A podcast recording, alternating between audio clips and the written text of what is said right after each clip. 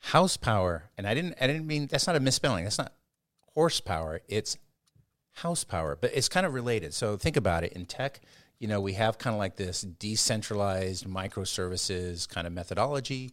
Um, you know, we we kind of like you know pull together and we aggregate cycle time, computing power across you know systems in in a hyperscale environment.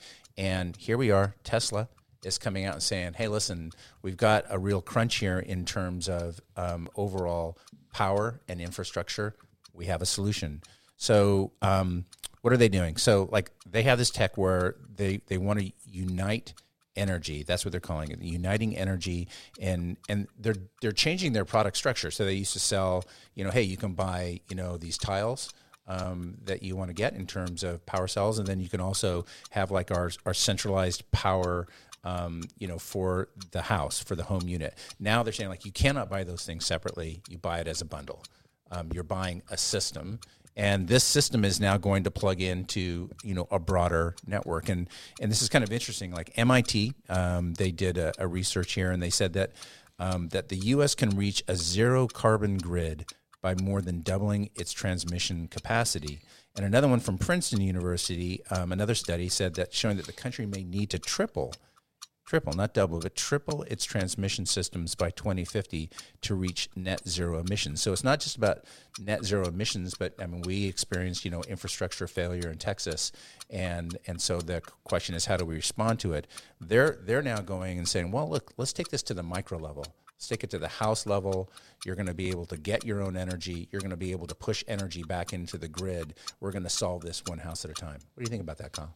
So is this um, is this kind of you know Tesla has their their well Elon Musk has Tesla, SpaceX, right. and Solar City, right? The whole solar project with they the did. solar roof tiles and all yes. that stuff. So is this essentially combining? It sounds like it's combining a couple of those things, right? Solar City and Tesla in, in a lot of ways here.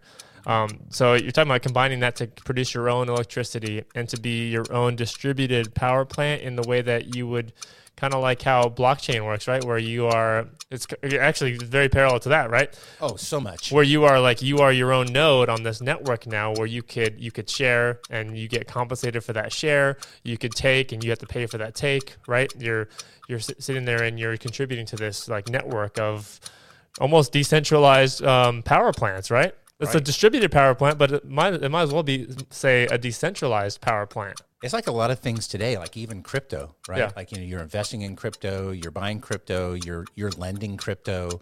You know, like here you're you have this, you know, this essentially this this one unit that is collecting solar power, converting it into energy, powering your car, powering your house, having redundancy and backup in the event of an emergency, but also just plain and simple on the daily. Yeah, and then you have too much of it, you have enough of it, you have, you have more than enough, you can take that extra and pawn that off, right? No waste. That's awesome. I love that. I love that idea.